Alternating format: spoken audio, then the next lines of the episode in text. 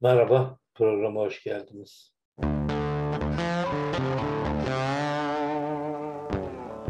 Evet, e, önce Cumhurbaşkanı Erdoğan'a ve eşine geçmiş olsun dileyelim. Koronavirüse yakalanmışlar. Ve korunma böyle bir şey. İstediğiniz kadar korunun. Ne yaparsanız yapın, e, bulaşmama riski yok. Bizim ailenin de neredeyse yarısı oldu, yarısı olmadı gibi bir şey. Onun için hele bu son virüs diyorlar ki yani bir koronalı birisine yaklaşmamız gerekmiyor. O etrafta öyle bir uçuşuyor ki yani sokakta yürürken de maske takmadan dolaşmamak lazım. İkinci söyleyeceğim önemli. Umarım bir takım insanlar Erdoğan rahatsızlan diye beddua etmiyordur. Çünkü bu hoş bir şey değil.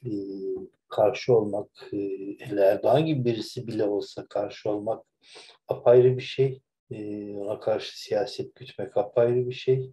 Ama beddua etmek apayrı bir şey. Onun için umarım e, çok yoktur. E, gözümden dolayı fazla bakmadım. Esasında duş yasak ama ben maalesef almadan duramıyorum. Aldığım zaman da tam sulanma geçtiği günlerde duşla beraber sulanma maalesef artıyor. E, okumam yasak olduğu için çok az bakıyorum. Evet, e, bu korunmayı neden söyledim? Çünkü e, ortam değişmeye başladı. Ortam nasıl değişiyor?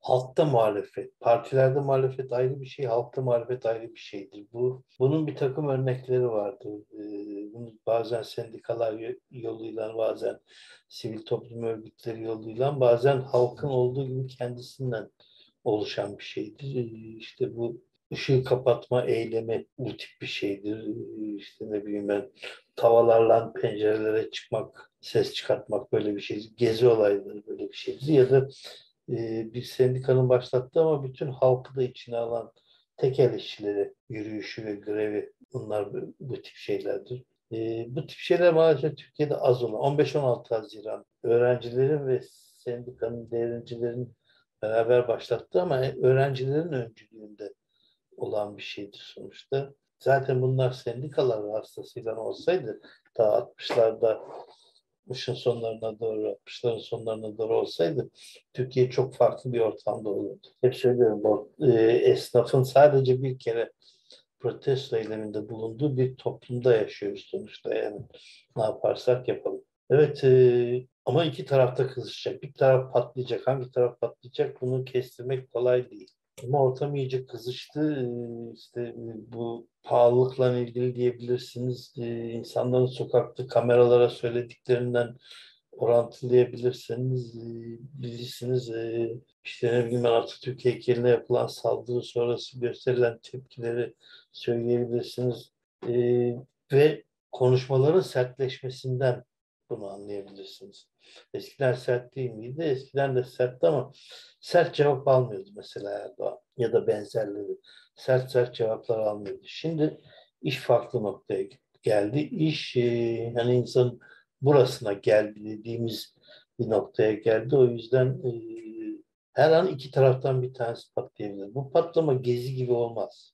Yani neden gezi gibi olmaz? Gezi İstanbul'da başlayan ve İstanbul merkezli bir eylem. E, o yüzden e, bir müddet izin verdiler esasında. Bunu sadece iktidar için söylemiyorum. İktidarın değişik kanatları da buna bir müddet izin verdiler. İşte ne bileyim ben Devlet Bahçeli'nin birkaç gün sonra MHP'yi geri çekmeye çalışması, sizi MHP'den atarım demesi falan filan.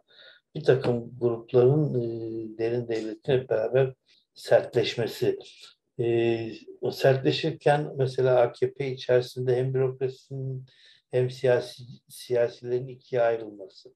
İşte öldürelim mi öldürmeyelim mi tartışması yapıldı AKP içerisinde. Şaka bir şey değil bu. E, ya da Ankara'ya gidildiğinde sinirlense bile Erdoğan'ın gezi öncüleriyle gurur yani ya da orada oluşturulan grupla görüşmesi. Bugün olsa görüşmez mesela. Kapıdan içeri sokmaz muhalefetin eskiden Erdoğan'ın çıkışlarına bu kadar sert cevap vermeyenler olup şimdi ciddi bir şekilde aynı ağız tonuyla e, cevap vermesi. Bizlerin aynı şekilde gazetecilerin aynı şekilde daha sert e, ve direkt e, söylenen laflar. Bunların hepsi ortamı bir sertleştiriyor ve bir yerden bir, bir tanesi patlayacak. E, bunun önlemini almak için Erdoğan daha önce patlar mı bilemiyorum. Çünkü Erdoğan'ın her zaman söylüyorum arkasında ordu falan yok. Yani diyeceksiniz ki Sadat var falan ama ben resmi ordudan bahsediyorum. E, o ordu içerisinde Erdoğan'ı destekleyecek bir e, yarı darbe, darbe darbemsi bir şey yapacak grup yok. Çünkü Erdoğan darbe yapabilmesi için yine 15 Temmuz'daki gibi birilerini darbeye doğru yönlendirmek, onları pohpohlamak, sonra onların yaptığı darbeyi önlemek için darbe yapmak. Erdoğan'ın amacı hep buydu.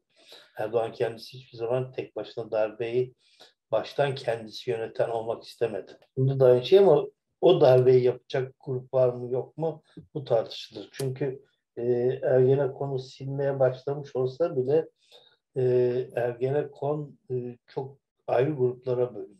Bunu görüyoruz mesela. Bugünlerde Hulusi Akar çok fazla konuşmuyor. Bugünlerde Doğu Perinçek televizyona çıkartılmıyor.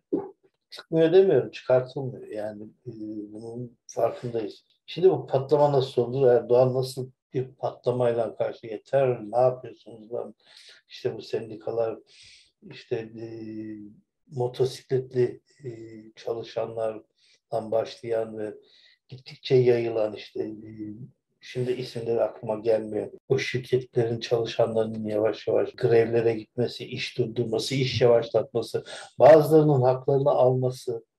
Mesela BBC e, Türkiye bölümünün e, haklarını alması falan filan bu yavaş yavaş yükseltiyor. 12 Eylül e, öncesini anımsatıyor bana. Tabii 12 Eylül öncesini anımsatınca herkesin aklına hemen darbe geliyor. Türkiye bir darbe yaşar mı bu dönemde? Yaşarsa e, Erdoğan'ın başlattığı bir darbe olmaz ve başarılı bir darbe olur.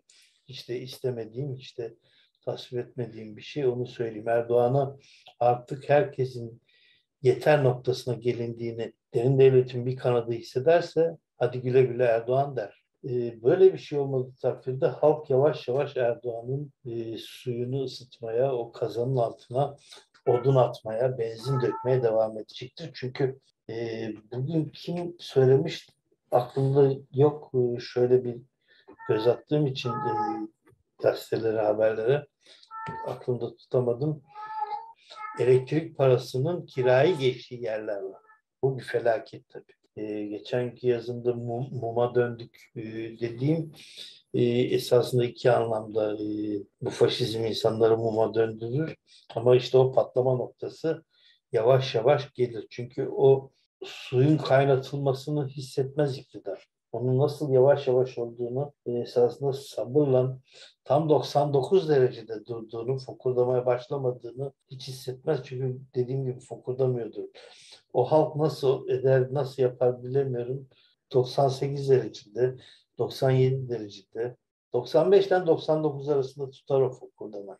Şimdi fokurdamaya doğru gidiyor. O yüzden 2022'nin başında da söylediğim gibi 2022 çok zorlu geçecek. Ee, ve tabii bu yavaş yavaş sokakta erken seçim mitinglerine, oluşumlarına dönüşebilir. Miting de partiler yapar mı erken seçim mitingi bilemiyorum ama halk mitingleri bu erken seçim oluşumlarına dönüştürebilir. Ve e, bu zamlarla, bu e, geçim sıkıntısıyla, bu enflasyonla devam ettiği müddetçe ki öyle edecek çünkü çözüm yok. Çözüm üretecek akıl kalmadı. Bütün bürokrasiyi CHP'lisinden işte HDP'lisine, solcusundan, demokratına, sosyal demokratına hepsine Fethullah Gülen ayağından 15 Temmuz sonrası atıp kendi yanınızda olmayan bütün bürokrasiyi atıp e, bürokrasisiz bir ülkeye çevirirseniz atadıklarınız mutlaka var ama onlar bürokrat olmak apayrı bir şey. Bürokrasi o memuriyetin üst seviyesi o gerçekten apayrı bir şey. Bütün dünyada hükümetleri yönettiği gibi Türkiye'de de yıllarca hükümetleri yönetti. Bakmayın e, bu ülkede başbakanlar, bakanlar var. Ama doğal olarak şimdi ben diyelim ki bir, bir bakan yaptılar. Ne yapabilirler? Belki Kültür Bakanı, belki gazetecilikten sonra. İnanın her şeyini aynı anda bilmem mümkün değil. Hiçbir insanın mümkün değil. Yani e, şöyle bir şey işte Binali Yıldırım ele. Gemi mühendisliği mezunu. İngiltere'de sanıyorum yüksek lisans da yapmış. Neden İngiltere'yi seçtiğini biliyor. Yumuşak G yok İngilizce'de. Ondan seçtiğinden eminim. Ü falan da yok. Ee, Ulaştırma Bakanı yap, yapıldı. Gayet doğal bir şeydir. Ama e, Ulaştırma Bakanı olduğu için gemicilik mezunu insan trenlerden anlamayabilir. Bunun için işte bir müsteşar lazımdır. Bunun için bir genel müdür lazımdır. Onlar olmadığı zaman hükü, hükümetin çuvallaması böyle. Tek başkanlık sistemi falan filan değil. Herkes tek başkan. Kolayına kaçıyorlar bence cevaplamak için. Türkiye'nin bu noktaya gelmesinin nedeni bürokrasinin ama ekonomide ama ulaştırmada ama iç işlerinde Süleyman Soylu'yu frenleyecek bir bürokrat yok. Adalet Bakanlığı'nı durduracak, e, pes ettirecek yani pes ettirecekten kastım. Bir genel müdür, bir bürokratın gidip efendim ama bu kadar olmaz yapamazsınız. Bu anayasaya aykırıdır diyecek adam yok. Bu onların kötü olması bilmem neyle falan tek başına anlatılacak bir şey değil. Her şeyi Erdoğan'ın almasından anlatılacak bir şey değil. Erdoğan her zaman diktatör olmuş olsa bile onu frenleyen bir Abdullah Gül'ün, onu frenleyen bir e, işte ne bileyim ben e, şimdi aklıma gelmeyen bazı eski bakanların olmaması Erdoğan'ı çok önünü açtı. Erdoğan akıllıydı birden cahil olmadı. Erdoğan'ın cahilliğini örten insanlar var. Erdoğan'ın bu cahilliğini örten insanlar Erdoğan'ın etrafından çekilince bir kısmı bir kısmı da kovulunca bir kısmı da atılınca Erdoğan cahilliğiyle dımdızlak kaldı. O iktidar o ekonominin iyi döneminden kötü dönemine getiren şey işte o bürokrasisizliktir. Ve bu bürokrasisizlik halka yansıdığında işte o patlama olacaktır. Bakalım merak ediyorum. Halk mı önce patlayacak, Erdoğan mı önce patlayacak?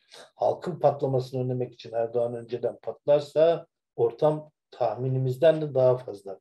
Çünkü bu bu kadar insanı bundan sonra e, hepsini hapse atmakla e, hiçbir şeyi çözemezsiniz. Çünkü e, kolay değil bu kadar insanı susturmak. E, çünkü burada örgüt diyemezsiniz. Dersiniz yani televizyonlarda ama kimseyi inandıramazsınız. Çünkü onlar örgüt olmadıklarını, bir kısmı örgüt olmadıklarını bunun ya da bir örgüt tarafından öncülüğünden yapılmadığını bilirler. Biliyorlar yani. Evet bu noktaya doğru gidiyoruz. Bir patlama noktasında. Türkiye bir patlama yaşayacak. Ve bunu büyük bir olasılıkla ilk defa yaşayacak. Yani Türkiye'de sol e, belli bir dönemlerde yükseldi, şuydu buydu falan ama işte Bülent Ecevit'i e, solcu lider diye ilan ederseniz onun amacı zaten e, Bülent Ecevit'in çok ilerisindeki solu tıkamaktır. Bu da böyle oldu zaten. CHP gençlik kolları o zaman dev yolcu, halkın kurtuluşu, iyi gedili gençlerin ellerindeydi. Ne oldu? Ana me mekanizma CHP, siz aslında gençlik kollarındasınız. Dağlara taşlara yazıldı. Ben, ben de yazdım. İnan ben inanmadığım halde yazdım. Hiç inanmadım Ecevit'e. İlk günden itibaren inanmayan bir insan. Neden inanmadım? Çünkü o partide şimdiye kadar hiç kimse CHP içerisinde Erdal İnönü'yü ayrı tutuyorum çünkü CHP'de olmadı o. Ve o yüzden yok edildi. SHP ve öncesi SODEP sonra SHP sosyal demokrasiyi getirmek istedikleri. Şimdi Kılıçdaroğlu'nun çabaları var ama o kemikleşmiş Kemalistlerden dolayı e, bu Kemalistleri kemikleşmiş Kemalistleri kızdığım zaman herkesin benim e, Atatürk'e hakaret ettiğimi falan söylüyor.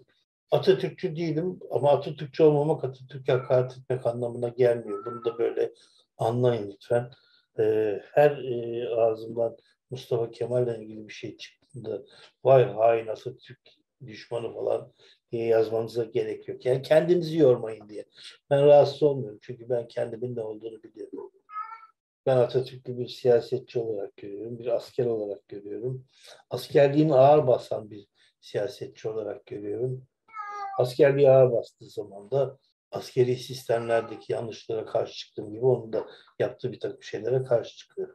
Evet, bir programın daha sonuna geldik. Bugün son 2-3 günlük programdan daha kötü ama ben kendim zorladığım için daha kötü. Ee, bir de bu arada tabii üçüncü korona aşımı oldum. Bende bir gariplik var. Herkes böyle yatak döşek oldu. Ya herkes derken benim çevremde 4-5 kişi ciddi çok e, etkilendi üçüncüsünden. Ben birincisindekinden çok daha sağlamım. Ne oldu anlamadım. aşı yerine su mu yaptılar bana? Almanlar bir şey mi yaptı bilmiyorum. Tabii şakası. Evet bir dahaki programa görüşmek üzere.